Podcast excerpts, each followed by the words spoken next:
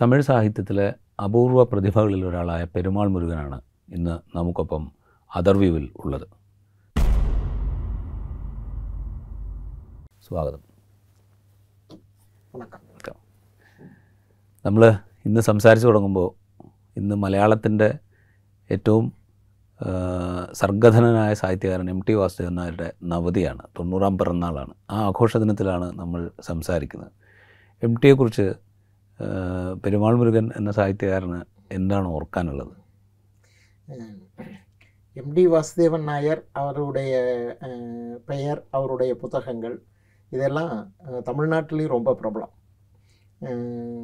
எப்படி தகழி, വൈക്കം മുഹമ്മദ് ബഷീർ அவங்க எப்படி பிரபலமோ அதே மாதிரி எம்டி அவரும் தமிழ்நாட்டில் பிரபலம். அவருடைய பெரும்பாலான நாவல்கள் தமிழில் டிரான்ஸ்லேட் ஆகிருக்கு. அவருடைய பனிமேகம்னு சொல்லக்கூடிய அந்த தொடக்க கால சின்ன நாவல்லேருந்து நாலு கெட்டு இந்த மாதிரி நிறைய அவர் எழுதின நாவல்கள்லாம் ஒரு கிட்டத்தட்ட நாங்கள் ஒரு தமிழ் எழுத்தாளர் போல தான் அவரை பார்க்குறது உண்டு. அந்த அளவுக்கு அவருக்கு வந்து தமிழ்நாட்டில் வாசகர்கள் இருக்காங்க. நான் கடந்த எழுத்தச்சன் லிட்ரரி ஃபெஸ்டிவல் திருவூரில் நடந்தபோது அதுக்கு அவர் வந்திருந்தார். அப்போ பார்த்து அவரை பார்த்து நான் ஆசீர்வாதம் வாங்கிட்டேன், அவர்கிட்ட பேசினேன். ரொம்ப சந்தோஷமாக இருந்துச்சு. அவருக்கு அவருடைய எழுத்துக்களை பற்றி பேசும்போது அவர் தொண்ணூறு வயசில் எவ்வளவோ பேருடைய வாசகர்களுடைய கருத்துக்கள்லாம் கேட்டிருப்பார். ஆனாலும் ரொம்ப ஆவலாக கேட்டுக்கிட்டார். ரொம்ப சந்தோஷமாக இருந்தது. அவருடைய பிறந்த நாள் அன்னைக்கு நான் இங்கே கேரளாவில் இருக்கிறேங்கிறதும் அவரை பற்றி பேசி இந்த நேர்காணல் இன்டர்வியூ தொடங்குறங்கிறதும் சந்தோஷம். എം ടിയുടെ പുസ്തകങ്ങളൊക്കെ വായിച്ചിട്ടുണ്ടോ? ആ അത് ഈ കേരളത്തെക്കുറിച്ച് അല്ലെങ്കിൽ കേരളത്തിൻ്റെ സമൂഹത്തെക്കുറിച്ചൊക്കെ ഏത് തരത്തിലുള്ള അറിവാണ് ഈ തമിഴ് തമിഴ് ജനതയ്ക്ക് നൽകുന്നത്? അത് കിട്ടത്തട്ട இது தமிழ் வாழ்க்கை போல தான் எம்டி சித்தரிக்கக்கூடிய வாழ்க்கையும் அதனால் எங்களுக்கு வந்து ரொம்ப நெருக்கமாக இருக்கக்கூடியது. முக்கியமாக நான் என்ன பார்க்குறேன் அப்படின்னு சொன்னால், எம்டி வாசுதேவன் நாயருடைய நாவல்களில் படைப்புகளில் ஆண் பெண் அந்த உறவு ரிலேஷன்ஷிப் இருக்குது பாருங்கள், அதை ரொம்ப மைனூட்டாக சித்தரிக்கக்கூடிய ஒருவர். அதே போல் அவருடைய இதில் வந்து புற அளவுக்கு கேரளத்துடைய பேக்ரவுண்டு அந்த மாதிரியான ஒரு அந்த மண்ணிலிருந்து அந்த வாழ்க்கையை எடுத்து பேசக்கூடியவர். இந்த இரண்டு விஷயம் தமிழ்நாட்டில் இருக்கக்கூடியவர்களுக்கு அவருடைய படைப்புகள் மேலே ஒரு ஈர்ப்பு வர்றதுக்கு காரணம்னு நினைக்கிறேன். ஓகே, நமக்கு இனி പെരുമാൾ മുരുകൻ എന്ന തമിഴ് എഴുത്തുകാരൻ, ഇപ്പോൾ തമിഴ് എഴുത്തുകാരനല്ല, ഇപ്പോൾ ലോകമാകെ അറിയപ്പെടുന്ന പല ഭാഷകളിലേക്ക് കൃതികൾ തർജ്ജമ ചെയ്യപ്പെട്ടിട്ടുള്ള അവിടെയൊക്കെ ആസ്വാദകരുള്ള ഒരു എഴുത്തുകാരനാണ് പെരുമാൾ മുരുകൻ. ഇതിനിടയ്ക്ക് മാധോരുഭാഗൻ വന്ന സമയത്ത് വലിയൊരു കോൺട്രവേഴ്സി ഉണ്ടായി. ആ കോൺട്രവേഴ്സിയുടെ കോൺട്രവേഴ്സിയെക്കുറിച്ച് പിന്നീട് സംസാരിക്കാൻ താല്പര്യമില്ല എന്ന് പെരുമാൾ മുരുകൻ പറയുകയും ചെയ്തിരുന്നു. ഇപ്പോൾ ഒരു ഏഴ് വർഷത്തിന് ശേഷം തിരിഞ്ഞു നോക്കുമ്പോൾ ആ വിവാദം അല്ലെങ്കിൽ ആ അതെങ്ങനെ കത്തിച്ച് നിർത്തിയതിനെക്കുറിച്ച് എന്താണ് തോന്നുന്നത്? இப்போவும் கூட எனக்கு அதை பற்றி பேசுகிறதுக்கு அது அது மாதிரி ஒரு இன்ட்ரெஸ்ட்டு அதை பற்றி பேசணும்னு எனக்கு தோணலை. ஏன்னா அது ரொம்ப ஒரு துயரமான ஒரு சம்பவம். அப்படி அந்த விஷயத்தை பேசும்போது அந்த காலகட்டம் அது பற்றியான கஷ்டம் அதையெல்லாம் திரும்ப நான் யோசித்து பார்க்க விரும்பலை அப்படிங்கிறது ஒரு முக்கியமான காரணம். அப்புறம் இன்னும் அது இந்த அந்த பிரச்சனையை வந்து முழுக்க வெளிப்படையாக பேசுகிறதுக்கான அரசியல் சூழல் வந்து நம்ம நாட்டில் இன்னும் இல்லைன்னு தான் எனக்கு தோணுது. இப்போவும் கூட தமிழ்நாட்டிலையும் சரி, இந்தியாவில் இருக்கக்கூடிய மற்ற ஸ்டேட்லேயும் சரி, எழுத்தாளர்களுக்கு தொடர்ந்து இந்த மாதிரியான தொந்தரவுகள் வந்துக்கிட்டே தான் இருக்குது. இப்போ கூட தமிழ்நாட்டில் ஒரு கவிதை பற்றியான சர்ச்சை வந்து அவரை அரெஸ்ட் பண்ணணும்னு அவர் கொலை மிரட்டல் இதெல்லாம் வந்துச்சு. அந்த மாதிரி இருக்கக்கூடிய ஒரு காலகட்டமாக இருக்குது. அதனால் அதை பற்றி முழுசாக எனக்கு இன்னும் பேசுகிறதுக்கு வரல. இப்போது ஒன்று ரெண்டு கட்டுரைகள் நான் எழுதுகிறேன் அது சம்மந்தமாக. அது முக்கியமாக மாதூர்பாகன் பிரச்சனையில் சென்னை உயர்நீதிமன்றம் அந்த ஹைகோர்ட் வந்து கொடுத்த ஜட்ஜ்மெண்ட் வந்து ரொம்ப பிரமாதமான ஒரு ஜட்ஜ்மெண்ட்டு. அந்த ஜட்ஜ்மெண்ட் அடிப்படையில் நான் இப்போ சில விஷயங்கள் ஃப்ரீடம் ஆஃப் எக்ஸ்பிரஷன் பற்றி பேசுகிறதுக்கான ஒரு வாய்ப்பு இப்போ வந்திருக்கு. ரெண்டாயிரத்தி பதினஞ்சில் இந்த பிரச்சனை நடந்தபோது அங்கே எங்கள் ஊரில் இருந்த அந்த கிரவுண்டு ரியாலிட்டிங்கிற அந்த விஷயம் இருக்குது பாருங்கள், அது பற்றி வந்து வெளியில் இருக்கிற அவ்வளோ பேருக்கும் அதிகமாக தெரியாது. அது நான் தான் சொல்லணும். அது இன்னும் கொஞ்சம் நாள் ஆகும்னு நினைக்கிறேன். அது நீ പറയാറായിട്ടില്ല. ஆமாம், அதாவது அது இப்போ പറഞ്ഞാൽ ഒരു പക്ഷേ പഴയ കോൺട്രവേഴ്സികളൊക്കെ വീണ്ടും വരും എന്നുള്ളൊരു തോന്നലുണ്ടോ? ஆமாம், அது ஒன்று ப பழைய கான்ட்ரவர்சி அப்படியே வர்றதுக்கு சான்சஸ் இல்லை. பட் அது பற்றியான ஒரு டிஸ்கஷன் திரும்ப வரும். அப்படி ஒரு டிஸ்கஷன் இந்த சூழலில் வர்றதை நான் விரும்பலை ஒன்று.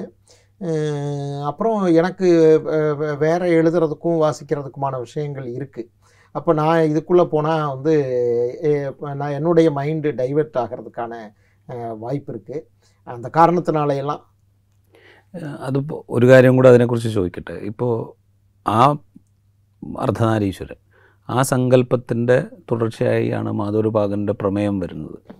അതിൽ കുട്ടികളില്ലാത്ത ദമ്പതികൾ അവരുടെ ആചാരത്തിന് നിർബന്ധിക്കപ്പെടുന്ന സാഹചര്യം, ഇതൊക്കെയാണ് അതിൽ പരാമർശിക്കുന്നത്. ഇതിന് ഇതാണ് വലിയ തോതിൽ സ്ത്രീകളെ അവഹേളിക്കുന്നു, ഒരു ഗോ വിഭാഗത്തെ, ഒരു ജാതി വിഭാഗത്തെ അവഹേളിക്കുന്നു എന്നൊക്കെ പറഞ്ഞ് വലിയ കോൺട്രവേഴ്സി ഉണ്ടായിരുന്നു.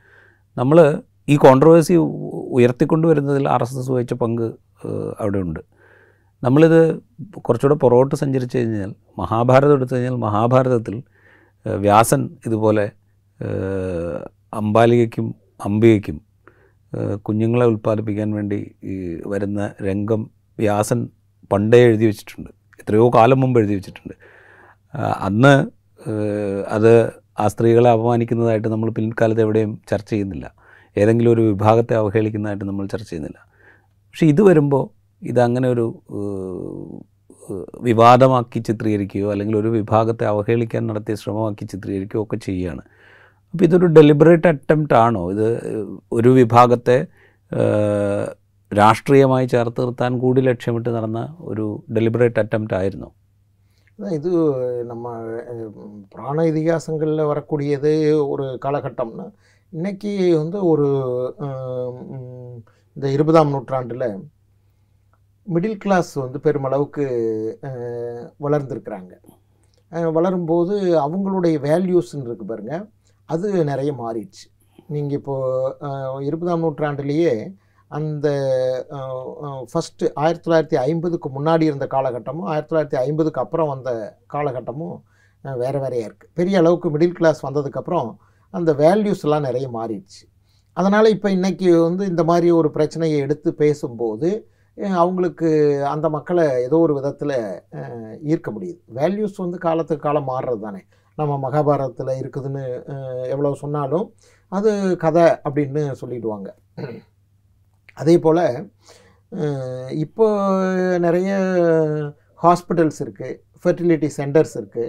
இப்போ அதுலாம் வந்து குழந்தை பெறுறதுக்கு என்ன செய்கிறாங்க, விந்து தானம், இந்த மாதிரியான விஷயங்கள்லாம் வந்து வந்துருச்சு. பட் அதெல்லாம் பெரிய விஷயமாக மக்களுக்கு தெரியறதில்லை. அது ஒரு சயின்டிஃபிக்கான ஒரு விஷயமாக பார்க்குறதுனால அப்படி இருக்குது. அதனால் நீங்கள் இன்றைக்கி பொறுத்த வரைக்கும் ஒரு ஒரு நாவல், ஒரு க்ரியேட்டிவ் லிட்ரேச்சர்னு சொல்லும்போது அதை நீங்கள் ஏதாவது ஒரு காரணத்தை வச்சு அதில் ஒரு பிரச்சனை ஆக்கணும்னு சொ சொன்னால் ஆக்கலாம். அது இப்போது மாதூர்பாகன் அது நான் ஊர் பேர் இதெல்லாம் டைரெக்டாக எழுதியிருந்ததுனால, அது என்னுடைய ஊருங்கிறதுனால நான் அவ்வளோ நம்பிக்கையோடு எழுதியிருந்தேன். அதனால் ரொம்ப சுலபமாக இருந்துச்சு. ஆனால் அது மாதிரி வேறு எந்த ஒரு லிட்ரேச்சரையும் எடுத்து அது மாதிரி ஒரு பிரச்சனையை ஆக்க முடியும். அப்போ இது பாலிட்டிக்ஸில் இருக்கக்கூடியவங்க நினச்சாங்கன்னா அது பண்ணலாம். அவங்களுடைய ஒரு சுயநலன் சார்ந்தது தான் அது. இந்த மாதிரியான பிரச்சனைகள் வர்றதுங்கிறது வந்து அவங்களுக்கு ஒரு ஐடென்டிட்டி இது மூலமாக கிடைக்குதுங்கிறதும், ஒரு குறிப்பிட்ட ஒரு பகுதியில் அவங்க தங்களை ஸ்டாண்ட் பண்ணிக்கிறதுக்கான ஒரு விஷயமாகவும் தான் இந்த மாதிரியான பிரச்சனைகளை எடுக்கிறாங்க. மற்றபடி அவங்களுக்கு அதுலாம் வந்து பெண்கள் மேலே அக்கறை, சமூகத்து மேலே பெரிய அக்கறை அப்படிங்கிறதெல்லாம் ஒன்றும் பெருசாக கிடையாது. அவங்களுடைய ஒரு சுயநலனுக்காகத்தான் இதை எடுக்கிறாங்க.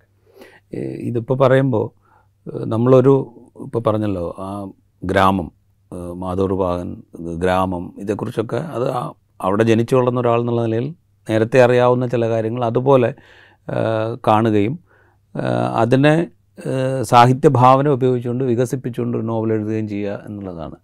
അപ്പോൾ ഇതിനൊരു സാഹിത്യരചനയിലുണ്ടാകുന്ന സ്വാതന്ത്ര്യം, സാഹിത്യരചനയ്ക്കുള്ള സ്വാതന്ത്ര്യം, സ്വന്തം സർഗശേഷി പ്രകടിപ്പിക്കാനുള്ളൊരു സ്വാതന്ത്ര്യം, ഇതൊക്കെ ആയിട്ട് കാണുന്നതിൽ ഇപ്പോൾ തമിഴ്നാടെന്ന് പറഞ്ഞു കഴിഞ്ഞാൽ വലിയ സാഹിത്യ പാരമ്പര്യമുള്ളൊരു സംസ്ഥാ നാടാണ്, ഒരു വലിയ സാഹിത്യ പാരമ്പര്യമുള്ള നാടാണ്. അങ്ങനെ സാഹിത്യ പാരമ്പര്യ പാരമ്പര്യമുള്ളൊരു നാട്ടിൽ പോലും ഇത് സാധിക്കാതെ വരുന്നു എന്ന് പറയുമ്പോൾ അതൊരു വൈരുദ്ധ്യമല്ലേ. ஒரு பெரிய சாகித்ய பாரம்பரியம் உள்ள ஒரு ஸ்டேட்னாலும் அங்கேயும் பெரும்பாலான ஜாதிகளுக்கு வந்து படிப்பறிவு இல்லை, அப்படி தான் இருந்துச்சு. இப்போ நமக்கு இருபதாம் நூற்றாண்டில் தான் அங்கே வந்து படிப்பறிவு அப்படிங்கிறது வந்துச்சு. இப்போ நான் எங்கள் குடும்பத்தில் நான் தான் ஃபஸ்ட்டு ஜென்ரேஷன், எழுத படிக்க கற்றுக்கிட்ட ஃபஸ்ட்டு ஜென்ரேஷன் நான் தான். நான் சிக்ஸ்டீஸில் பிறந்தேன் பாருங்கள். அப்போ வந்து ஒரு செவன்ட்டீஸ்க்கு அப்புறம் தான் இந்த மாதிரி ஒரு தலைமுறை உருவாகுது. அதுக்கு முன்னாடி யாருக்கும் எழுத படிக்க தெரியாது. அப்போ நீங்கள் எவ்வளவு தான் சாகித்யம் இருந்து என்ன செய்கிறது, அது அது சில பேருடைய சொத்தாகத்தான் இருந்துக்கிட்டு இருந்தது. எல்லா ஜாதிக்கும் உரியதாக இல்லை, எல்லோரும் படிக்கிறதுக்கான வாய்ப்பு வந்து கிடையாது. அதனால தான் நான் சொல்கிறேன், பெரும்பாலான ஜாதிகளை சேர்ந்தவர்களுக்கு அந்த இலக்கிய ரசனை அப்படிங்கிற விஷயம் வந்து ரொம்ப அந்நியமாக தான் இருக்குது. இன்றைக்கி இப்போது ஒரு எழுத படிக்க தெரிஞ்சிருந்தால் கூட அது ஒரு வேலைக்கானது, ஒரு வேலை வாய்ப்புக்கான ஒரு விஷயம் அப்படின்னு பார்க்குறது தான் இருக்குது. அதை தாண்டி ஒரு லிட்ரேச்சரை படிக்கிறது, அதில் ரசனை அப்படிங்கிறதெல்லாம் இன்னும் பெரிய அளவுக்கு வளரலை. அதனால தான் அந்த ஹைகோர்ட் ஜட்ஜ்மெண்ட்லேயே அவங்க என்ன சொல்கிறாங்கன்னா, இது போலீஸ்காரர்களுக்கு இலக்கிய ரசனை பற்றி வகுப்பெடுக்கணுங்கிறாங்க. ஆமாம், ஏன்னு சொன்னால் அவங்க போலீஸ்காரங்க இவங்கள குற்ற எழுத்தாளர்களை குற்றவாளிகள் மாதிரி பார்க்குறாங்க. அவங்களுக்கு அந்த புரிதல் இல்லை. ஒரு ரைட்டருக்கு அவருக்கான ஒரு ஃப்ரீடம் இருக்குது அப்படிங்கிற விஷயம் வந்து அவங்களுக்கு தெரியல.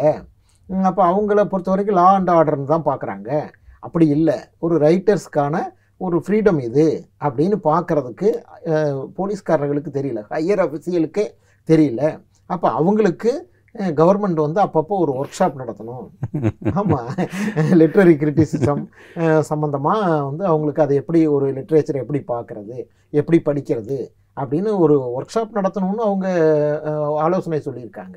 ஆ, அந்தளவுக்கு தான் இருக்குது.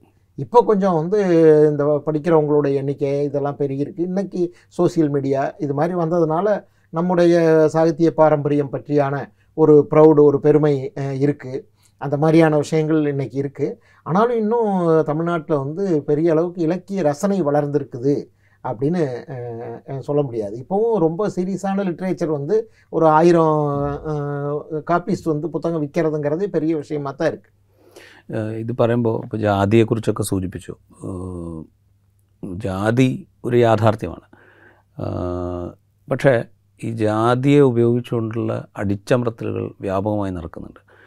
ഈ ഇപ്പം തന്നെ സൂചിപ്പിച്ചല്ലോ, ഈ പെരുമാൾ മുരുകൻ്റെ കുടുംബത്തിൽ നിന്ന് ആദ്യമായിട്ട് ഉന്നത വിദ്യാഭ്യാസ രംഗത്തേക്ക് വരുന്ന തലമുറയിലെ തലമുറയിൽ ആദ്യത്തെ ആളാണ് പെരുമാൾ മുരുകൻ എന്ന് പറഞ്ഞു.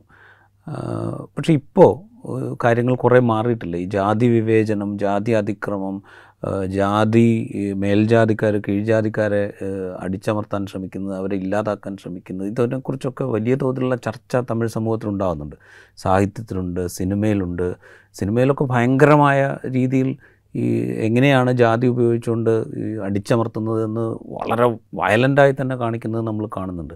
അപ്പോൾ ആ നിലയ്ക്കുള്ള ഒരു വലിയ ചലനം ഈ തമിഴ് സമൂഹത്തിൽ നടക്കുന്നുണ്ടോ? ഈ സാഹിത്യത്തിലും ഇപ്പോൾ ജയമോഹനൊക്കെ എഴുതുന്നത് നമ്മളെ ഉള്ളു പൊള്ളിക്കുന്ന വിധത്തിലുള്ള എഴുത്തുകൾ നമ്മൾ കാണുന്നുണ്ട്. അങ്ങനെയുള്ള ആളുകളുണ്ട്, അങ്ങനെയുള്ള രചനകൾ വരുന്നുണ്ട്. സിനിമയിൽ ഇത് വലിയ തോതിൽ ചിത്രീകരിക്കുന്നുണ്ട്, അത് വലിയ തോതിൽ സ്വീകരിക്കപ്പെടുന്നുണ്ട്. അപ്പോൾ ഈ ഒരു മാറ്റം സമൂഹത്തിൽ ദൃശ്യമായി വരുന്നുണ്ടോ?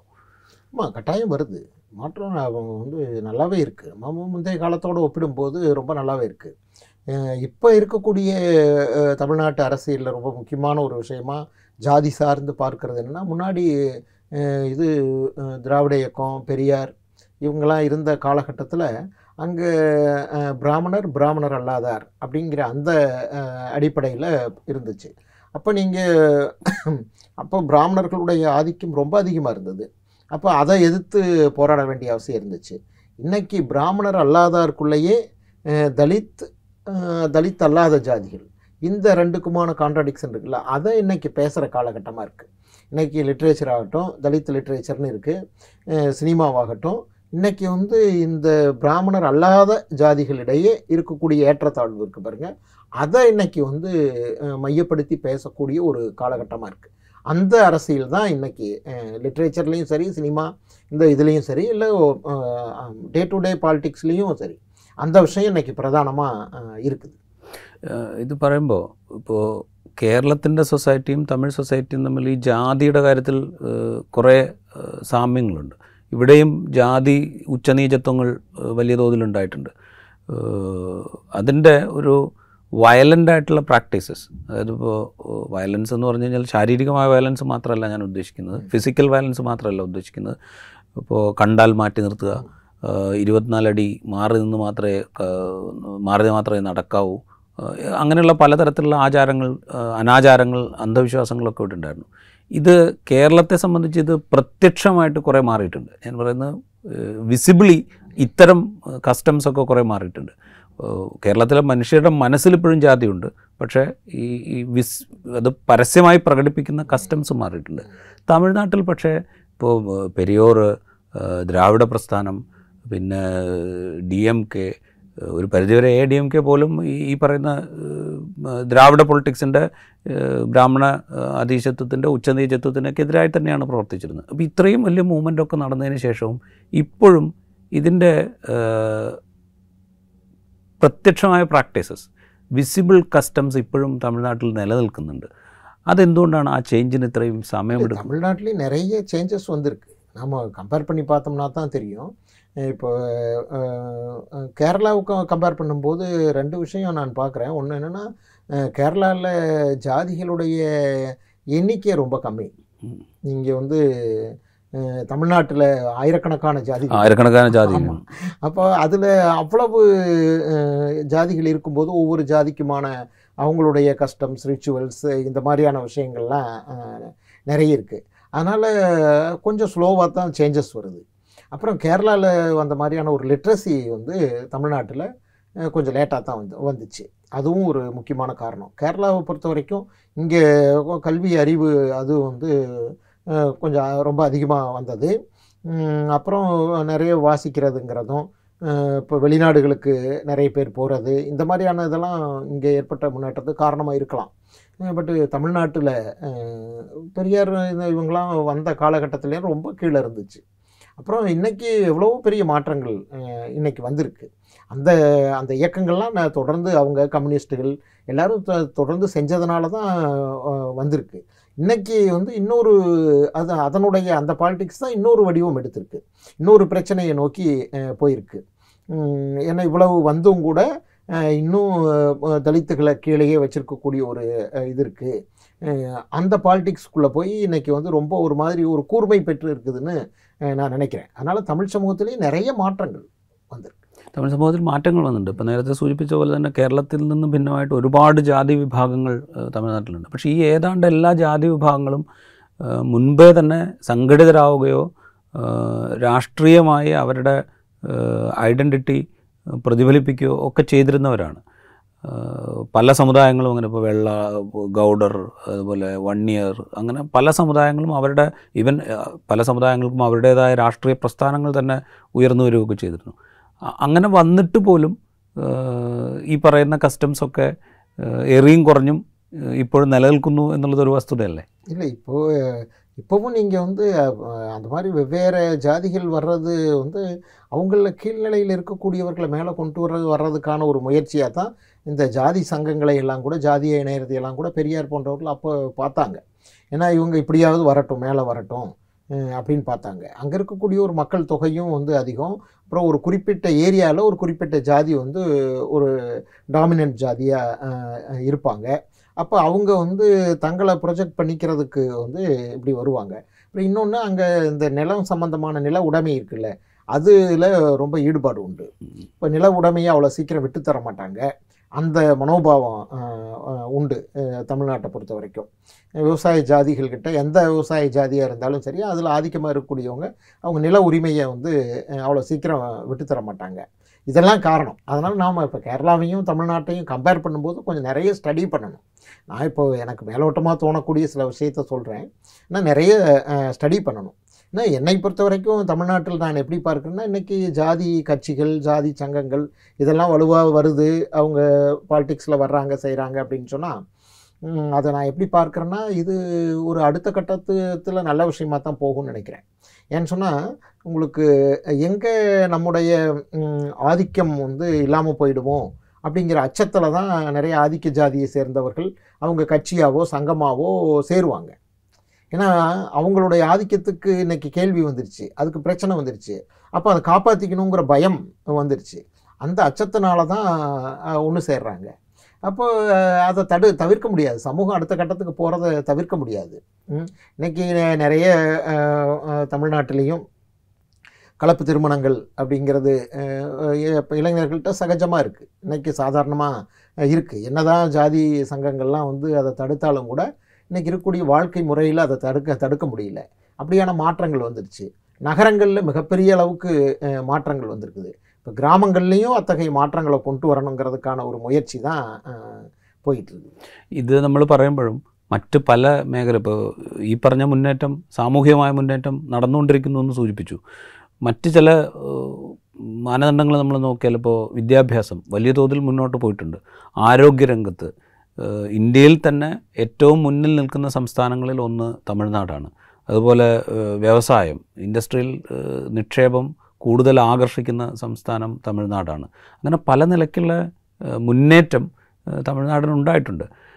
ഞാൻ ചോദിക്കുന്നത്, ഇതിന് ആനുപാതികമായിട്ടുള്ള ഒരു സൊസൈറ്റി ചേഞ്ച് ഉണ്ടായോ എന്നുള്ള ചോദ്യമാണ്. അത് അത് അന്ത മാതിരി അവളെ മുന്നേറ്റം വന്നിരിക്കുന്നതുങ്கிறது இந்த ஜாதி பிரச்சனையிலையும் முன்னேற்றம் வந்திருக்குன்னு தான் நினைக்கிறேன். ஜாதி ஒழிப்புலையும் அந்த முன்னேற்றம் வந்திருக்குன்னு தான் நான் நினைக்கிறேன். இன்றைக்கி வந்து ஜாதி சார்ந்த விஷயங்கள், ஒரு சின்ன விஷயம் நடந்துனா கூட அது மிகப்பெரிய அளவுக்கு பேசப்படக்கூடியதாக இருக்குது. முன்னாடி காலகட்டத்தில் அது அது ஒரு நியூஸாக கூட ஆகாது. சகஜமாக இருந்த ஒரு ஸ்டேட்டில் இன்றைக்கி அது வந்து மீடியாவில் பேசுகிறதாகவும் அது பற்றி எல்லோரும் கருத்து தெரிவிக்கிறதா, அந்த மாதிரியான மாற்றம்லாம் வந்து வந்திருக்கு. அப்போ அதெல்லாம் ஜாதி ஒழிப்பிலையும் தமிழ்நாடு வந்து மேலே வந்துக்கிட்டு இருக்குதுங்கிற இதில் தான். நீங்கள் எப்படி ஆரோக்கியம், வித்தியாபியாசம் இதில் சொல்கிறீங்களோ அதே மாதிரி ஜாதி ஒழிப்பிலையும் வருதுன்னு தான் நான் நினைக்கிறேன். நீங்கள் இப்போ கேரளாவை கம்பேர் பண்ணுறதுக்கு நார்த்து ஸ்டேட்ஸை கம்பேர் பண்ணிங்கன்னா அந்த வித்தியாசம் நமக்கு வந்து புரியும். அதே போல் சோசியல் ஜஸ்டிஸ்லேயும் நீங்கள் மற்ற ஸ்டேட்டில் இல்லாத ஒரு பெரிய விஷயம் என்ன அப்படின்னு சொன்னால், சிக்ஸ்டி நைன் பர்சன்டேஜ் வந்து ரிசர்வேஷன் இருக்குது, வேறு எங்கேயுமே கிடையாது. அதே போல் வந்து அதில் ஒரு உள்ளொதுக்கீடு அப்படின்னு சொல்லிட்டு இப்போ சில ஜாதிகளுக்கு உள்ளொதுக்கீடு கொடுத்துருக்காங்க. இது அருந்ததியர் ஜாதிக்கு மூணு பர்சன்டேஜ் வந்து உள்ளொதுக்கீடு இருக்குது. இது முஸ்லீம்ஸ்க்கு மூணு பர்சன்டேஜ் வந்து உள்ளொதுக்கீடு இருக்குது. அப்போ இந்த மாதிரியான விஷயங்கள்லாம் இருக்குது பாருங்கள். இதெல்லாம் வந்து ஜாதி ஒழிப்பில் மிகப்பெரிய ஒரு முன்னேற்றமாக தான் பார்க்குறேன். அதனால் ச சில நியூஸ்கள் வர்றதை வச்சும், நாம் சினிமாவில் வரக்கூடிய விஷயங்கள் வச்சும் நாம் இன்னும் ரொம்ப பழசாக இருக்குதுன்னு நினைக்கக்கூடாது. இன்றைக்கி இந்த விஷயங்கள் கூர்மைப்பட்டிருக்கு, അടുത്ത ഘട്ടത്തേക്ക് പോറതുക്കാണ് ഒരു വഴിയാത്ത ഇതാ ഞാൻ പാർക്കറേൻ. അത് തന്നെയാണ് ഞാൻ ഉദ്ദേശിച്ചത്. ഞാനത് തമിഴ്നാട് ആകെ ഒരു കുഴപ്പത്തിലാണ് എന്നുള്ള മട്ടിലല്ല, പക്ഷേ സാമൂഹ്യമായ ചേഞ്ച് അതിൻ്റെ, ഇപ്പോൾ താങ്കൾ തന്നെ സൂചിപ്പിച്ചതുപോലെ ഇന്ന് ഇത്തരം സംഭവങ്ങളൊക്കെ വാർത്തയാവുന്നു, അത് വലിയ തോതിൽ സമൂഹത്തിൻ്റെ അറ്റൻഷൻ ഉണ്ടാവുന്നു, അത് ചേഞ്ചിന് വേണ്ടിയിട്ടുള്ള ശ്രമങ്ങളുണ്ടാകുന്നു, ഇതൊക്കെ വലിയ തോതിൽ നടക്കുകയാണ്. ഇതിനോട് കൂട്ടിച്ചേർത്തുകൊണ്ട് നമ്മൾ തമിഴ് രാഷ്ട്രീയം കൂടെ പതുക്കെ ഒന്ന് പരാമർശിച്ച് പോകാം എന്ന് ഞാൻ വിചാരിക്കുന്നു. ഇപ്പോൾ അടുത്തുണ്ടായ ഏറ്റവും വലിയ സംഭവം തമിഴ് രാഷ്ട്രീയത്തെ സംബന്ധിച്ചും ഏതാണ്ട് രാജ്യത്തെ സംബന്ധിച്ചും തിരുവ തിരുവാവടുത്തുറൈ അധീനം പാർലമെൻറ്റിൻ്റെ പുതിയ മന്ദിരം ഉദ്ഘാടനം ചെയ്തപ്പോൾ അവിടെ ഉണ്ടായിരുന്ന അവർ അന്ന് പണ്ട് നൽകിയ ചെങ്കോല് പുതിയ പാർലമെൻറ്റ് മന്ദിരത്തിൽ സ്ഥാപിക്കുന്നതും ഈ അധീനത്തിലെ ആളുകൾ, അധീനവും ഇതര സ്വാമിമാരും പാർലമെൻറ്റിൻ്റെ പുതിയ മന്ദിരത്തിൻ്റെ ഉദ്ഘാടന ചടങ്ങിൽ പങ്കെടുക്കുകയൊക്കെ ചെയ്തത് നമ്മൾ കണ്ടു.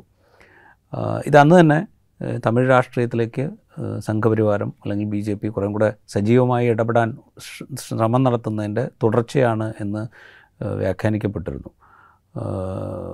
അതിനുള്ള ശ്രമം, അതൊരു തമിഴ് സൊസൈറ്റിയെ സംബന്ധിച്ച് ഇത്തരം ശ്രമങ്ങൾ ഏത് വിധത്തിലായിരിക്കും അവർ സ്വീകരിക്കുക? தமிழ்நாட்டில் இப்போ பிஜேபி வந்து அவங்க எல்லா ஸ்டேட்லேயும் அவங்க வளரணும்னு முயற்சி பண்ணுறாங்க.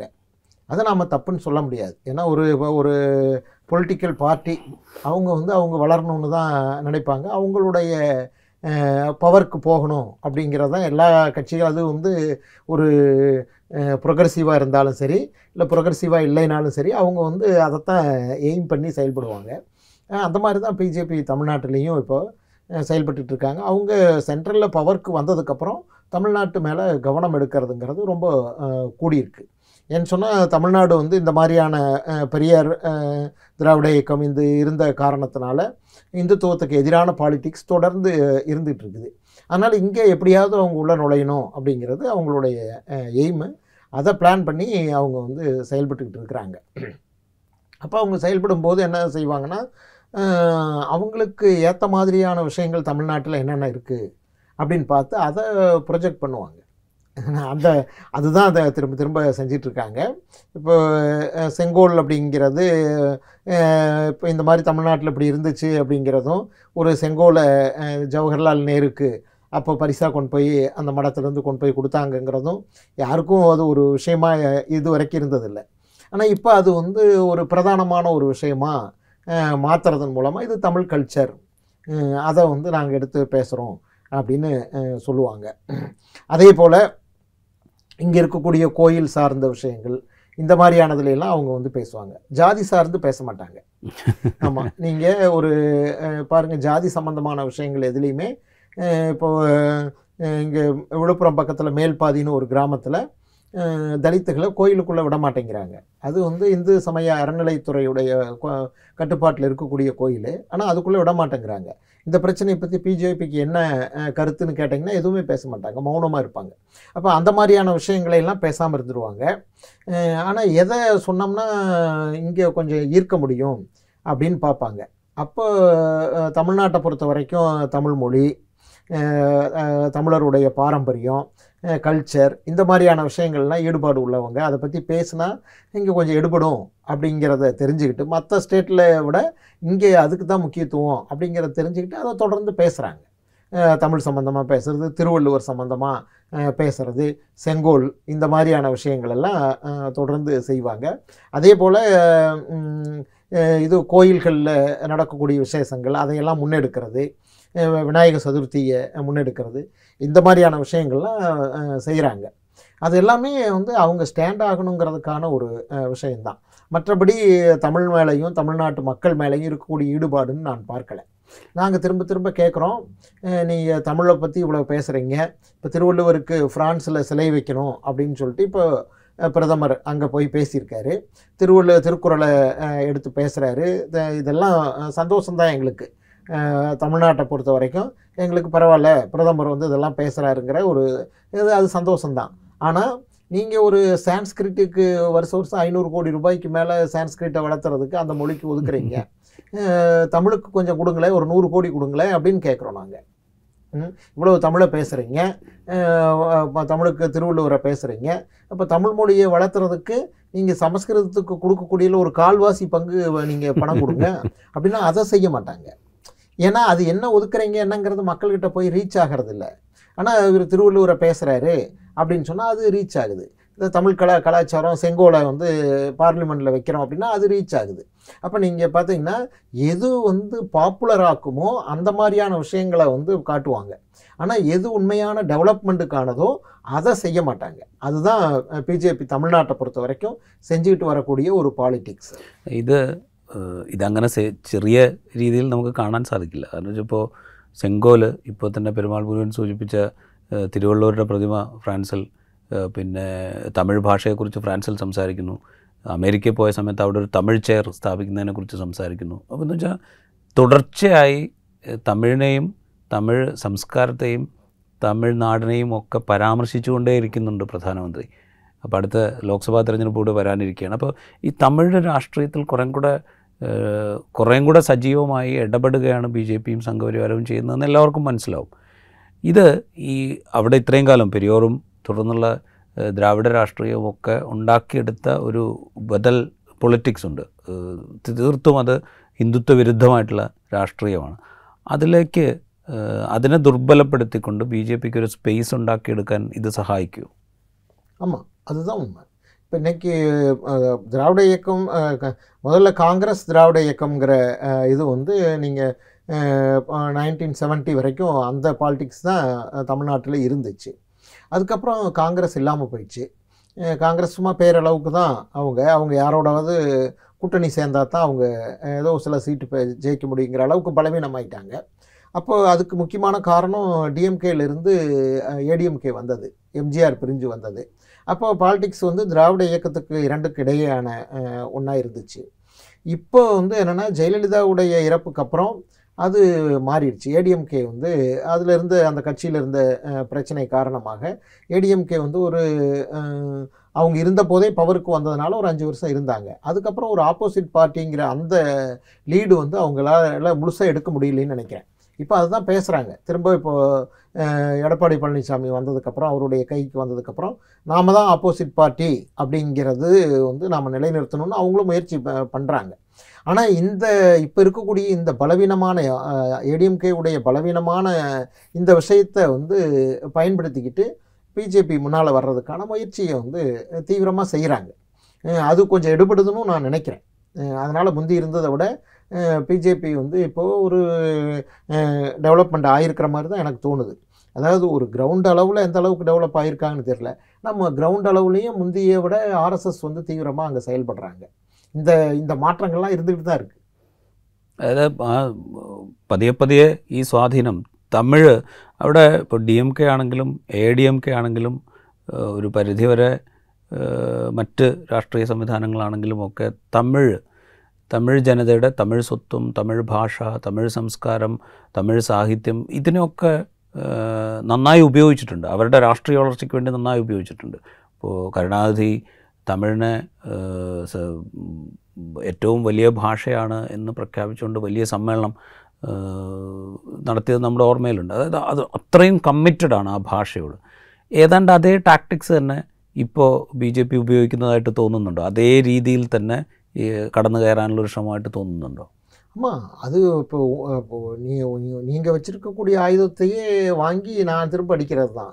நான் அந்த மாதிரியான ஒரு பாலிடிக்ஸ் இங்கே தமிழ்நாட்டில். நீங்கள் தமிழ் மொழியை பற்றி பேசாமல் இங்கே வந்து இருமொழி கொள்கை தான் இருக்குது, மும்மொழி கொள்கை கிடையாது. நாங்கள் வந்து ஹிந்தியை வந்து தொடர்ந்து எதிர்த்துட்டு தான் இருக்கிறோம். ஹிந்தி படிக்கிறதில்ல. ஏன் ஹிந்தி படிக்கிறதில்ல? ஹிந்தியை வந்து நீங்கள் கட்டாயப்படுத்தி கொடுக்குறீங்க. தமிழ் மாதிரியான ஒரு லாங்குவேஜ் தான் இந்தியாவை பொறுத்த வரைக்கும் ஹிந்தியும். இந்தியன் லாங்குவேஜஸில் ஒன்றுன்னு நாங்கள் சொல்கிறோம். இப்படி வந்து தமிழ்நாட்டுக்குன்னு தனி விஷயங்கள் நிறைய இருக்குது. தொடர்ந்து இந்த ஆதிக்கத்தை எதிர்க்கக்கூடிய ஒரு விஷயம் வந்து இருக்குது. அதில் இப்போ என்ன செய்கிறாங்கன்னா, இங்கே எதை பேசினோம்னா எடுபடாது, அதையில அதிலையெல்லாம் மௌனமாக இருந்துக்கிறது. அது எப்போவாவது சந்தர்ப்பம் கிடைக்கும்போது அப்படி நுட்பமாக சொல்லுவாங்க. மற்றபடி எதை பேசுனா எடுபடும். அந்த மாதிரி கோயில், பக்தி, இந்த மாதிரியான விஷயங்கள், தமிழ் கல்ச்சர், இலக்கியத்தை பற்றி, திருவள்ளுவரை பற்றி பேசினா யார் என்ன சொல்ல போகிறாங்க, அதில் என்ன பிரச்சனை இருக்க போகுது, இந்த மாதிரியான ஒரு பாலிடிக்ஸ் எடுக்கிறாங்க. இது என்ன அப்படின்னு சொன்னால், இது உண்மையான அக்கறையோடு வர்றதில்லை. இது ரொம்ப மேலோட்டமான இதை பயன்படுத்துகிறாங்க அப்படிங்கிறது தான் எங்களுடைய இது. ஆனால் தமிழ்நாட்டு மக்கள் எல்லாத்துக்கும் இது புரியுமான்னு சொல்ல முடியல. ஏன்னா நீங்கள் இந்துத்துவத்தை பொறுத்த வரைக்கும் அவங்க என்ன செய்வாங்கன்னா, நாம் எதெல்லாம் ரொம்ப இது ஒன்றுமே இல்லாத அர்த்தம் இல்லாத ஒரு விஷயம்னு நினைக்கிறோமோ அந்த விஷயத்தை முதன்மைப்படுத்தி முக்கியப்படுத்தி பேசிக்கிட்டே இருப்பாங்க. அது பேசிக்கிட்டே இருக்கிறது மூலமாக ஒரு வகையில் பாப்புலர் ஆக்குவாங்க. அது வந்து அந்த பாலிடிக்ஸுடைய ஒரு தந்திரம். அது அதுதான் செஞ்சிட்ருக்கிறாங்க. ഇത് അവിടുത്തെ ഈ ദ്രാവിഡ പാർട്ടികൾ ഡി എം കെ അതൊരു വലിയ അളവിൽ മനസ്സിലാക്കുന്നുണ്ട് എന്നെനിക്ക് തോന്നുന്നു. എ ഡി എം കെ ഇപ്പോൾ ബി ജെ പിയുടെ ഏതാണ്ട് സഖ്യകക്ഷിയാണ്, എൻ ഡി എയുടെ ഭാഗമായിട്ടാണ് അവർ പ്രവർത്തിക്കുന്നത്. പക്ഷേ എങ്കിൽ പോലും ഈ ദ്രാവിഡ രാഷ്ട്രീയത്തിലേക്ക് കടന്നു കയറി ഒരുപക്ഷെ എ ഡി എം കെയുടെ തന്നെ മണ്ണ് മാന്തിയെടുക്കാൻ സംഘപരിവാരവും ബി ജെ പിയും ശ്രമിക്കുന്നുണ്ട് എന്നുള്ളത് ഈ എ ഡി എം കെയും ദ്രാവിഡ പാർട്ടികൾ പൊതുവെയും തിരിച്ചറിയുന്നുണ്ടോ? திராவிட கட்சிகளுக்கு அது புரியாமல் ஒன்றும் கிடையாது. அவங்க புரிஞ்சு தான் இருக்காங்க. நான் எனக்கு வந்து டே டு டே பாலிடிக்ஸில் அவ்வளவு எனக்கு ஈடுபாடு இல்லை. நான் ஒரு பார்வையாளனாக வெளியிலிருந்து பார்க்குறதுலேருந்து நான் சொல்கிறது தான். அவங்களுக்கும் புரியாமல் இல்லை. பட் அவங்களுடைய உள்கட்சி பிரச்சனை காரணமாக வந்து அவங்க கொஞ்சம் ஒரு அடக்கி வாசிக்கிறாங்கன்னு எனக்கு தோணுது. ஆனால் அவங்க ஒரு சூழல் வரும்போது அவங்க தங்களுடைய ரோலை பண்ணுவாங்கன்னு தான் நினைக்கிறோம். அப்படி இருக்கணும்னு தான் நாங்களும் நினைக்கிறோம். தமிழ்நாட்டு மக்களை பொறுத்த வரைக்கும் திமுக ஏடிஎம்கேங்கிற அந்த அதுதான் முதன்மையாக இருக்கணும் அப்படிங்கிற எதிர்பார்ப்பு தான் பெரும்பாலானவங்ககிட்ட இருக்குது. ഓക്കെ, നമ്മളിന് എഴുത്തിലേക്ക് തന്നെ മടങ്ങി വന്നു കഴിഞ്ഞാൽ, പൂനാച്ചി എഴുതുമ്പോൾ ഞാനിനി മനുഷ്യരെക്കുറിച്ച് എഴുതുന്നില്ല, മനുഷ്യരെക്കുറിച്ച് എഴുതാൻ എനിക്ക് ഭയമാണ് എന്ന് പറഞ്ഞ് അതിൻ്റെ ആമുഖത്തിൽ എഴുതിയിട്ടുണ്ട്. അത് ഈ കോൺട്രവേഴ്സിയുടെ തുടർച്ചയായിട്ടായിരിക്കും അങ്ങനെ ഒരു തോന്നലുണ്ടായത്. ആ തോന്നലിൽ നിന്ന് മാറി പുതിയ എഴുത്തുകളിലേക്കൊക്കെ പ്രവേശിച്ചില്ലേ? ஆமாம், அது அப்போ அது அந்த நாவல் எழுதின போது அந்த சென்னை ஹைகோர்ட்டுடைய ஜட்ஜ்மெண்ட் வந்திருந்த சமயம் நான் இனிமேல் எழுதலைன்னு அனௌன்ஸ் பண்ணிவிட்டு அப்புறம் ஜட்ஜ்மெண்ட்டு காரணமாக நான் திரும்ப எழுத வந்தேன். அப்போ எழுதும்போது எனக்கு அந்த மாதிரியான ஸ்டேட்மெண்ட்டு கொடுத்துருந்தேன். இப்போ கூட இன்னும் இன்னும் முழுசாக நான் எனக்கு அதில் பெரிய மாற்றம் வரல. ஆமாம், ஏன்னு சொன்னால் நீங்கள் அந்த நாவலில் வந்த பிரச்சனைகளில் முக்கியமாக ஒரு கேரக்டர் நேம் கூட நீங்கள் ஒரிஜினலாக பயன்படுத்த முடியாது. ஒரு புழக்கத்தில் இருக்கக்கூடிய ஒரு பேரை வந்து நீங்கள் பயன்படுத்த முடியாது. அதெல்லாமே ஒரு பிரச்சனையாக பேசினாங்க. ஊர் பேர், ஆட்களுடைய பேர், இதெல்லாம் கூட ஒரு பிரச்சனையாக மாறிச்சு. அப்போ நாம் எழுதும்போது இயல்பாகவே நமக்கு அது ஒரு தயக்கம் வந்துடுது. அப்போ இதை இந்த பேர் போட்டோம்னா ஏதாவது பிரச்சனை வருமோ அப்படிங்கிற மாதிரியான ஒரு தயக்கம் வந்து வந்துடுது. அதனால் இப்போ நாம் வேறு வகையில் எழுதுறதுக்கு முயற்சி பண்ண வேண்டியிருக்கு. ஒரு க்ரியேட்டிவ் லிட்ரேச்சர் வந்து ஒரு ரைட்டருக்கு அந்த மாதிரியான ஒரு ஸ்பேஸ் கொடுக்குது. நீங்கள் நிறைய கற்பனை பண்ணுறதுக்கு, நிறைய புனைவுக்கு, ஒரு ஃபிக்ஷனாக நீங்கள் பார்க்குறதுக்கு நிறைய எவ்வளவோ விஷயங்கள் இருக்குது. அதனால் நீ இந்த இப்படி எழுதுனா வேண்டான்னு சொன்னால் நான் இப்படி எழுதுவேன் அப்படின்னு சொல்கிறதுக்கான வழி வந்து இருக்குது. ஃபிக்ஷனில் அதுக்கான இது இருக்குது. அப்படி முயற்சி பண்ணி பார்த்தது தான் அது. நான் தொடர்ந்து அந்த மாதிரி தான் பூனாச்சி மாதிரி தான் வேறு வேறு இது பண்ணிகிட்ருக்கேன். அதில் நீங்கள் பார்த்தீங்கன்னா அசுர லோகம் அப்படின்ட்டு ஒன்று எழுதியிருப்பேன். அதில் வரக்கூடியவர்கள்லாம் அசுரர்கள்னு சொல்லியிருப்பேன். ஏன் அது அடுத்தடுத்த நாவல்கள்லேயும் நான் அப்படி தான் எழுதியிருக்கேன். அடுத்து கழிமுகம்னு ஒரு நாவல் வந்திருக்கு. மலையாளத்தில் கூட அழிமுகம்னு அது டிரான்ஸ்லேட் ஆகிருக்கு. அப்புறம் நெடுநேரம்னு ஒரு நாவல் இப்போ லாஸ்ட்டு ஜனவரியில் வந்துச்சு. அதில் எல்லாத்துலேயுமே நான் அசுரலோகம் அப்படின்னு நான் வந்து எடுத்திருக்கேன். ஏன்னு சொன்னால் நீங்கள் இந்து மித்தாலஜியில் அசுரர்கள்ங்கிறது ஒரு பிரிவு உண்டு. ஆனால் அசுரர்களை அசுரர்களை என்ன வேணாலும் செய்வாங்க. ஆமாம், நீங்கள் தெய்வங்களை குறை சொல்ல முடியாது, விமர்சிக்க முடியாது, தேவர்களை விமர்சிக்க முடியாது. ஏன்னா அவங்க தேவர்கள் எல்லாருமே வந்து அப்படியே நூறு பர்சன்ட் தூய்மையானவர்கள். ஆனால் அசுரர்கள் வந்து அப்படி இல்லை, அவங்க எல்லாம் செய்வாங்க, எதுவும் பறையா. ஆமாம், அவங்கள பற்றி என்ன சொன்னாலும் யாரும் கே ஏன்னா அவங்க அசுரர்களுடைய நேச்சர், அவங்களுடைய குணமே அது. அவங்க கொலை செய்வாங்க, கொள்ளையடிப்பாங்க, திருடுவாங்க, எல்லாம் பண்ணுவாங்க. ஒருத்தன் பெண்டாட்டி இன்னொருத்தன் கவர்ந்துட்டு போவான். எல்லாம் அங்கே நடக்கக்கூடியது தான். இயல்பில் வந்து മനുഷ്യர்கள் எப்படி இருக்கிறாங்களோ மனித குணங்களே അതാണ് ഞാൻ പറയാൻ വന്നത്. ഈ പറയുന്നതൊക്കെ മനുഷ്യന്മാരും ചെയ്യുന്ന കാര്യങ്ങളാണ്. അതെല്ലാം അസുരങ്ങൾക്കിട്ടും ഉണ്ട്. അതിനാൽ എനിക്ക് അസുരലോകംന്ന് വെച്ചിക്കുന്നത് ഒരു அப்படி பேசுறதுக்கு ஒரு வசதியாக இருக்குது. அதனால் நம்ம ஒரு புனைவு எதுக்காக சொல்லணும்னா ஒரு புனைவில் அந்த மாதிரிலாம் போகலாம். நான் அந்த விஷயமே வந்து பெரியார்கிட்ட இருந்து எடுத்துக்கிட்டது தான். பெரியார் அவர் என்ன சொல்லுவார்னா, பெரியாருடைய பாலிடிக்ஸுடைய மையம் என்னென்னா ஆரியர் திராவிடர் அப்படிங்கிறது. அவர் புராணங்கள் எல்லாத்தையும் அப்படி தான் பார்ப்பார். புராணங்களில் வரக்கூடிய அசுரர்கள் அசுரர்கள் எல்லாருமே திராவிடர்கள், அதில் வரக்கூடிய தேவர்கள் எல்லாம் ஆரியர்கள் அப்படின்னு பார்ப்பார். அப்போ தேவாசுர போராட்டம் தான் நம்ம புராணங்கள் எல்லாம் சொல்லுது அப்படின்னு சொல்லுவார். அப்போ பெரியாருடைய கருத்துப்படி பார்த்தா அசுரர்கள்ங்கிறவங்க திராவிடர்கள் தான். அதனால் அந்த மாதிரியான ஒரு கருத்தை வந்து நான் பெரியார்கிட்ட இருந்து தான் எடுத்துக்கிட்டேன். அதை ஒரு புனைவுக்கு கொஞ்சம் எனக்கு சுலபமாக இருக்குது, எழுதும்போது ஒரு தயக்கம் இல்லாமல் எழுதுறதுக்கு வசதியாக இருக்குதுங்கிறனால பூனாச்சியிலிருந்து அதை கையாளுறேன் நான். അപ്പോൾ ഇതൊരു ലിമിറ്റേഷൻ ആയേ ഇല്ല. നമുക്ക് ഭാവനയെ വേറൊരു വഴിക്ക് വഴിതിരിച്ചു വിടാനും വലിയൊരു ലോകം തുറന്ന് എടുക്കാനും ഒക്കെ സാധിച്ചു എന്നാണ് പറയുന്നത്. ஆமாம் ஆமாம் அப்படி தான். அது அது அப்படி அந்த மாதிரி ஒரு லோகம் வச்சுக்கிட்டு எழுதும்போது கொஞ்சம் எனக்கு சுலபமாக இருக்குதுங்கிறது ஒரு காரணம். எல்லாத்தையும் பேச முடியுது அப்படிங்கிறது ஒரு ஃபிக்ஷன், அதுக்கு இடம் கொடுக்குது. அது ஃபிக்ஷனானோ ഏറ്റവും ഇഷ്ടമുള്ള മേഖല എഴുതാൻ? ஃபிக்ஷனானோ ഇഷ്ടം ഏറ്റവും കൂടുതൽ എഴുതാൻ ഇഷ്ടം? ஆமாம், எனக்கு ஃபிக்ஷன் தான் ரொம்ப. நான் ஃபிக்ஷன் ரைட்டர் தான், பேசிக்காக நான் ஃபிக்ஷன் ரைட்டர் தான். இப்போ நீங்கள் பாலிடிக்ஸ் பற்றியெல்லாம் கேட்குறீங்க, எல்லா இடத்துலையும் அது மாதிரி கேட்பாங்க. நான் நான் வந்து ஒரு பொலிட்டீஷியன் கிடையாது, ஒரு ஃபிக்ஷன் ரைட்டராக. ஒரு ரைட்டருக்கு வந்து பாலிடிக்ஸ் பற்றி இருக்கக்கூடிய அப்சர்வேஷன் என்னவோ அந்தளவுக்கு தான் எனக்கு உண்டு. മറ്റേ പക്ഷേ അതല്ല, ഒരു എഴുത്തുകാരനാവുമ്പോൾ ഇത് ശ്രദ്ധിക്കാതിരിക്കാൻ പറ്റില്ലല്ലോ. രാഷ്ട്രീയം എന്ന് പറയുന്നത് എഴുത്തുകാരൻ ശ്രദ്ധിക്കാതിരിക്കാൻ പറ്റില്ല. അത് താങ്കളുടെ എഴുത്തിലുണ്ട് താനും. ഇല്ല, ഒരു എഴുത്തുകാരനുക്ക് വന്ന് എല്ലാ വിഷയം പറ്റിയും ഒരു പാർവ ഇരിക്കണം. ആമാ, അതുകൊണ്ട് ஆனால் ஒரு டீப்பாக போக முடியாது, எல்லா துறையிலையும் டீப்பாக போக முடியாது. இப்போ நான் ஒரு டாக்டர் பற்றி எழுதுனேன்னா டாக்டர் சம்மந்தப்பட்ட ஒரு பேசிக் திங்ஸ் வந்து எனக்கு தெரியணும், அல்லது நான் தெரிஞ்சுக்கிட்டு தான் எழுதுவேன். பட் ஒரு டாக்டர் வந்து ஒரு ஆப்ரேஷன் பண்ணுறது எப்படி நுட்பமாக பண்ணுறாரு அப்படிங்கிறத நான் வந்து அந்தளவுக்கு போக முடியாது. அது மாதிரி தான் ஒரு ரைட்டருக்கு எல்லா சோ ஒரு சோசியல் இஷ்யூஸ் பற்றியான விஷயங்கள், பாலிடிக்ஸ் பற்றியானதுலாம் ஒரு ஒரு ஒரு குறைஞ்சபட்ச நாலேஜ் வந்து இருக்கணும். ഈ എഴുത്തുകാരൊക്കെ ഇപ്പോൾ ഈ പറഞ്ഞ വിധത്തിൽ പരിമിതികളുണ്ടാവുമ്പോൾ, ലിമിറ്റേഷൻസ് ഉണ്ടാകുമ്പോൾ നമ്മൾ വേറൊരു നിലയ്ക്ക് അതിനെ ഓവർകം ചെയ്യാൻ ശ്രമിക്കുകയാണ്. അതിൽ പുതിയ വിശാലമായ ലോകം തുറന്നു കിട്ടുന്നുണ്ട്. സ്വന്തം ആശയപ്രകാശനത്തിന് എഴുത്തുകാർക്ക് മാത്രമല്ല, ലോക ഇപ്പോൾ ഇന്ത്യയിലെ എല്ലാ മനുഷ്യന്മാർക്കും ധാരാളം ഇടങ്ങളുണ്ട്, സാമൂഹ്യ മാധ്യമങ്ങളുണ്ട്, പല മേഖലകളുണ്ട്. ഇതൊക്കെ ഉണ്ടായിരിക്കെ തന്നെ നമ്മുടെ സ്വാതന്ത്ര്യം വലിയ തോതിൽ പരിമിതപ്പെട്ടു പോകുന്നുണ്ട് എന്ന് തോന്നുന്നുണ്ടോ? നമ്മുടെ നമ്മുടെ ക്രിയേറ്റീവ് ഫ്രീഡം അതിന് മറ്റ് തരത്തിലുള്ള നിയന്ത്രണങ്ങൾ, റെസ്ട്രിക്ഷൻസ് അല്ലെങ്കിൽ ലിമിറ്റേഷൻസ് ഉണ്ടാക്കി കൊണ്ടുവരുന്നുണ്ട് എന്ന് തോന്നുന്നുണ്ടോ? തമിഴിൽ മാത്രമല്ല ഞാൻ ചോദിക്കുന്നത്, മറ്റ് മൊത്തത്തിൽ ഇന്ത്യയിൽ. അമ്മമ്മ അത് എന്നാ நம்ம ரொம்ப வளர்ந்த சமூகங்கள்லேயே இந்த பிரச்சனை இருக்குது. நிறைய புத்தகங்களுக்கு வந்து எதிர்ப்புகள் வர்றது, இந்த மாதிரியான விஷயங்கள் நடக்குது.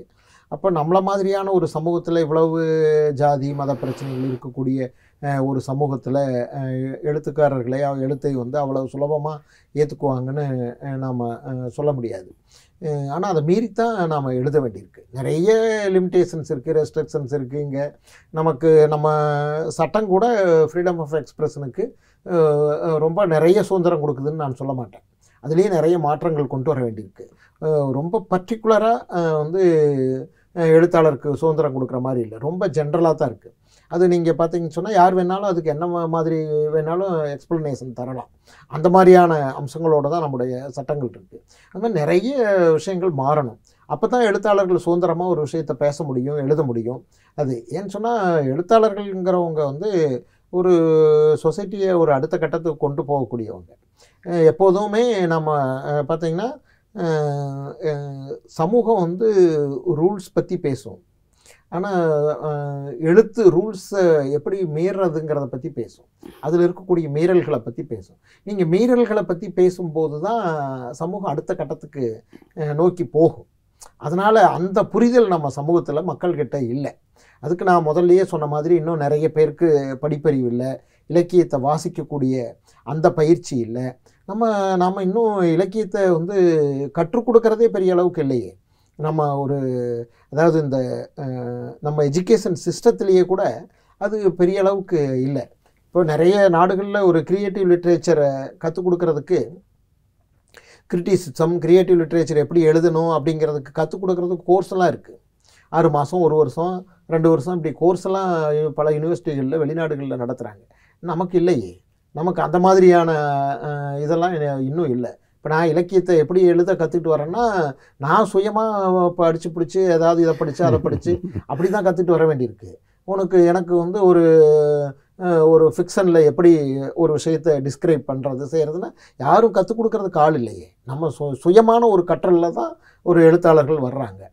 பட் அதுக்கு நம்ம எஜுகேஷன் சிஸ்டத்துலேயெல்லாம் அதெல்லாம் வரணும்.